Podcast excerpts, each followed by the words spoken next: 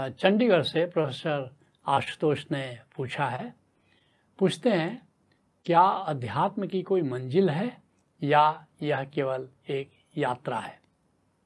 पहले जानते हैं, अध्यात्म क्या है। यह एक खोज है, यह एक अंतर यात्रा है। कैसी खोज है? जिसके लिए जनक अष्टावक्र अपने गुरु से पूछते हैं, ज़िंदगी किस लिए? मृत्यु है किस लिए? ये जवानी बुढ़ापा जन्म किस लिए? कुछ समझ में ना आता तमाशा ये क्यों? और सारा चक्कर है क्या? हम जिए किस लिए? और जो भी प्रज्ञावान व्यक्ति होगा, उसके भीतर ये सवाल उठना ही चाहिए। जिसके लिए जगजीवन साहब कहते हैं, चेताते हैं, कहते बोरे, जामा पहरी न जाना। अरे पगले, ये जो मनुष्य का तन धारण तो कर लिया लेकिन ये जामा, ये वस्त्र पहनना तुम्हें आया नहीं। को ते असी, पूछो, तुम कौन हो? कहाँ ते आई सी? कहाँ से आए हो? इस पृथ्वी लोक पर आए कहाँ से हो? अब समुझी न देख हसी ज्ञाना। इसको समझते क्यों नहीं? इसका ज्ञान हासिल क्यों नहीं करते? घर वह कौन जहाँ रह बासा? तुम्हारा कौन सा असली घर है, जहाँ से तुम यहाँ पर विजिटर की तरह ओशो कहते हैं ना विजिटर की तरह यहाँ पर आए हैं। तो कहाँ से आए हो? फिर कहाँ जाना है? इसको सोचते क्यों नहीं? इस पर मनन क्यों नहीं करते? और कहते हैं कि तहाँ तयऊ पयाना, वह कौन सा घर है, स्थान है, जहाँ से प्रस्थान करके तुम यहाँ पर आए हो? और यहाँ तो रही हो दो ही चार दिन। याद रखना, दो चार दिन का खेल है। यहाँ दो चार दिन ही रहना है। थोड़े ही समय रहना है। फिर तो अंत कहाँ कह जाना? और फिर अंत में कहाँ जाना है? इस पर मनन करो, इस पर सोचो, इसको पता करो। इनको जानना। या दूसरे शब्दों में कहो कि स्वयं को जानना अध्यात्म है। मैं कौन हूँ? इसको जानना अध्यात्म है। ये एक खोज है या एक अंतर यात्रा है। तो खोज पर निकलने के लिए जानना ज़रूरी है कि इस आध्यात्मिक यात्रा का मानचित्र क्या है? कोई नक्शा है क्या? है कहीं हम खोज में निकलते हैं किसी जगह के लिए तो एक नक्शा हमारे हाथ में होता है, एक कंपास हमारे हाथ में होता है, उसके आधार पर हम यात्रा करते हैं। तो पुराने ज़माने के जो बुद्ध हुए, संत हुए, उन्होंने क्या नक्शे बनाए हैं इसके लिए, क्या मानचित्र बनाया है तो पहले उसकी चर्चा कर लेते हैं। भगवान महावीर चौबीसवें तीर्थंकर हुए जैनियों के, उन्होंने चौदह गुण स्थान बनाए हैं चौदह चरण बनाए हैं चौदह सोपान बनाए हैं ऐसा कर सकते हो। और तीसरे पर कहते हैं, सम्यक दृष्टि है। गौतम बुद्ध पहले पर रखते हैं, लेकिन भगवान महावीर तीसरे पर रखते हैं, सम्यक दृष्टि होना चाहिए। ऐसे आगे बढ़ते बढ़ते सातवें गुण स्थान पर रखते हैं अपूर्व करण अपूर्वकरण, जिसको ओंकार कहते हैं, नानक देव जी, उसको वे अपूर्वकरण कहते हैं, जो सातवें स्थान पर रखते हैं और चौदहवें स्थान पर, चौदहवें गुण स्थान पर अंतिम में रखते हैं सिद्धावस्था। और इन चौदह चरणों से गुजरते हुए सिद्धावस्था तक पहुँचते हैं। ये भगवान महावीर का मानचित्र है। भगवान बुद्ध का महान, मानचित्र क्या है? वो उसे कहते हैं अष्टांगिक मार्ग। इसमें आठ चरण है।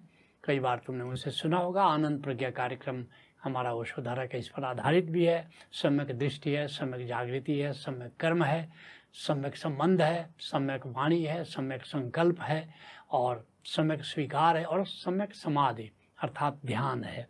ये आठ चरण है जिसे गौतम बुद्ध के मानचित्र में हम पाते हैं। गुरु नानक देव जी का मानचित्र देखते हैं। उन्होंने छः खंड बनाए हैं।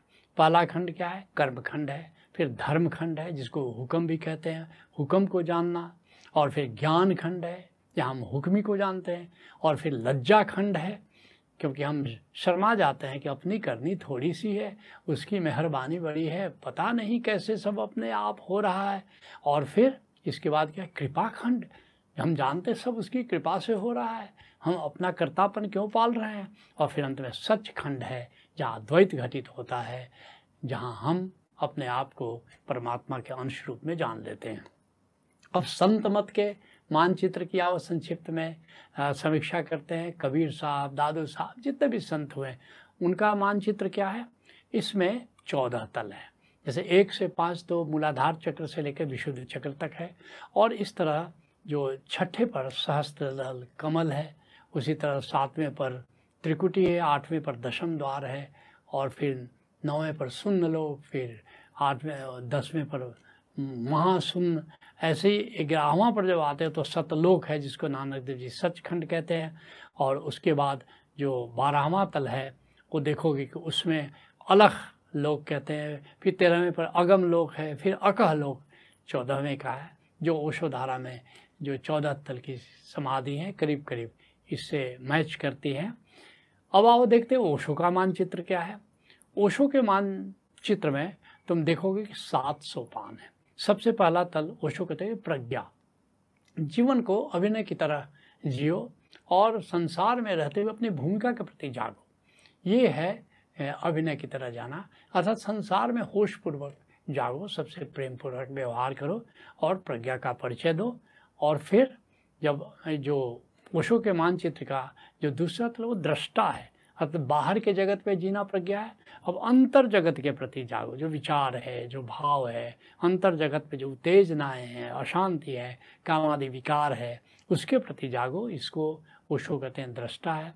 और फिर कहते हैं तीसरा जो माइल स्टोन है, वो ध्यान का है। उन निराकार के प्रति जागो। निर्विचार घटित होगा। इसको ओशो ध्यान कह रहे हैं और फिर अगला चरण कहते हैं, साक्षी हो। अर्थात उस निराकार के प्रति, उस आत्मा के प्रति स्मरण रखते हुए, आत्मस्मरण में जीते हुए कर्म करो, ये साक्षी का है। और फिर इसके आगे ओशो कहते हैं, अब तथाता।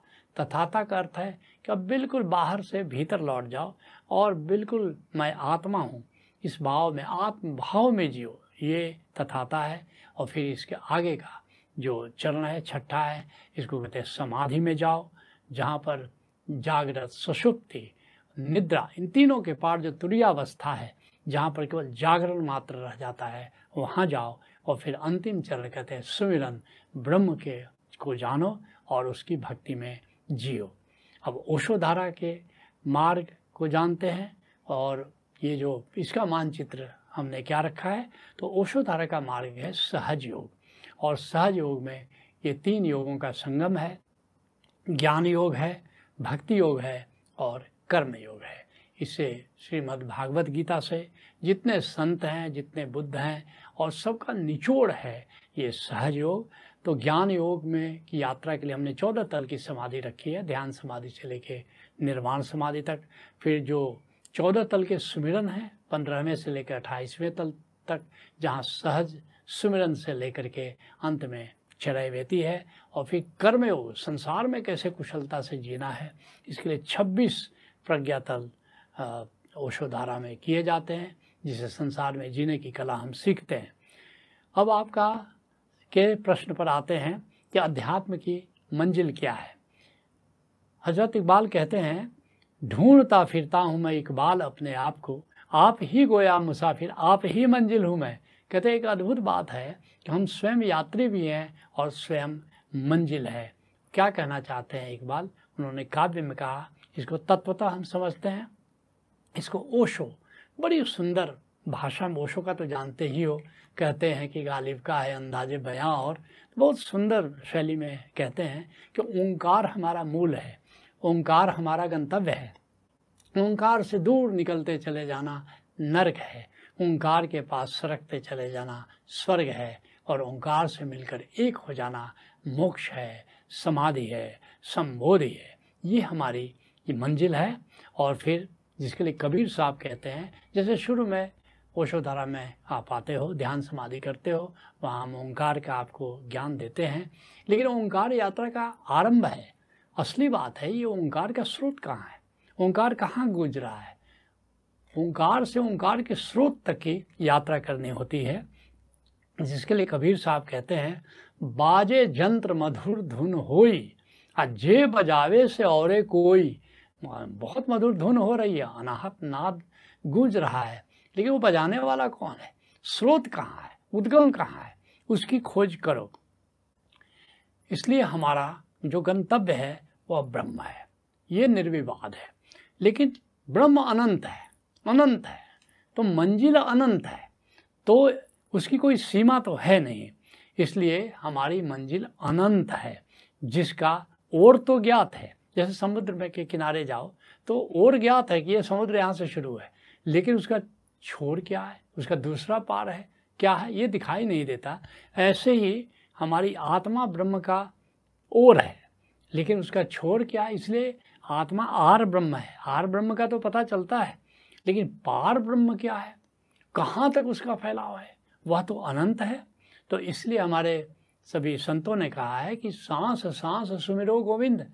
ऐसा नहीं कि कभी मंजिल आ जाती है अध्यात्म में। इसलिए अध्यात्म की दिशा तो है। किस दिशा में जाना है? ब्रह्म की दिशा में जाना है। भीतर आत्मा की दिशा में जाना है। लेकिन उस वो मंजिल ऐसी है कि खुद में ही अनंत है, जिसका कोई और छोर है, और है, मगर छोर नहीं है तो फिर तो मंजिल एक फिक्स नहीं कर सकते हो। फिर तो अनंत की दिशा में चलते चले जाना है, जिसको लिए गौतम बुद्ध कहते हैं, चरय वेती। कहा जाता है कि गौतम बुद्ध जब जो भी ज्ञान प्राप्त कर लेते थे, बुद्धत्व प्राप्त कर लेते थे लोग, और ऐसे सौ भिक्षुओं ने बुद्धत्व प्राप्त किया था, संबोधि प्राप्त किया था। तो अंत में गौतम बुद्ध उनके कान में कुछ कहते थे। जब संकलन होने लगा कि गौतम बुद्ध ने क्या क्या कहा तो फिर लोग की सभा बैठी तो आनंद लिखते चला जाता था। किससे वो क्या बोल रहे हैं? आनंद स्टेनोग्राफर की तरह कर वो लिखता जाता था। तो उसने कहा कि बाकी तो सब हमने नोट कर लिया है। लेकिन कान में वो क्या कहते थे, ये मुझे पता नहीं है। फिर जो जीवित उस समय के संबुद्ध लोग थे, उनको बुलाया गया, उनसे पूछा गया कि आपके कान में क्या कहते थे गौतम बुद्ध? सबने कहा कि एक ही हमसे तो उन्होंने कहा चरैवेती। दूसरे से पूछा गया, उसने कहा हमको भी चरैवेती कहा। तो पता चला कि सबके कान में वो एक ही शब्द कहते थे, चरैवेती। अर्थात संबोधि कोई सीमा नहीं है। संबोधि की कोई मंजिल नहीं है। आगे चलते चलो चलते चलो, क्योंकि यात्रा बियॉन्ड एनलाइटनमेंट भी है। इसलिए ओशो की एक प्रवचन माला का नाम ही है बियॉन्ड एनलाइटनमेंट अर्थात एनलाइटनमेंट भी मंजिल नहीं है। उसके पार उसके पार बस चलते जाना है, चलते जाना है। इसलिए ओशो धारा में भी जो अंतिम तल है, अट्ठाईसवां तल है, उसका नाम है चरय वेती एक संदेश भी है, इसमें छुपा हुआ कि रुकना नहीं, चलते जाना चलते जाना और चलते जाना। इसलिए चरैवेती कार्यक्रम मैंने देखा है कि पिछले कई वर्षों से हो रहा है। सा मैं समझता हूँ, दस साल से करीब करीब हो रहा है।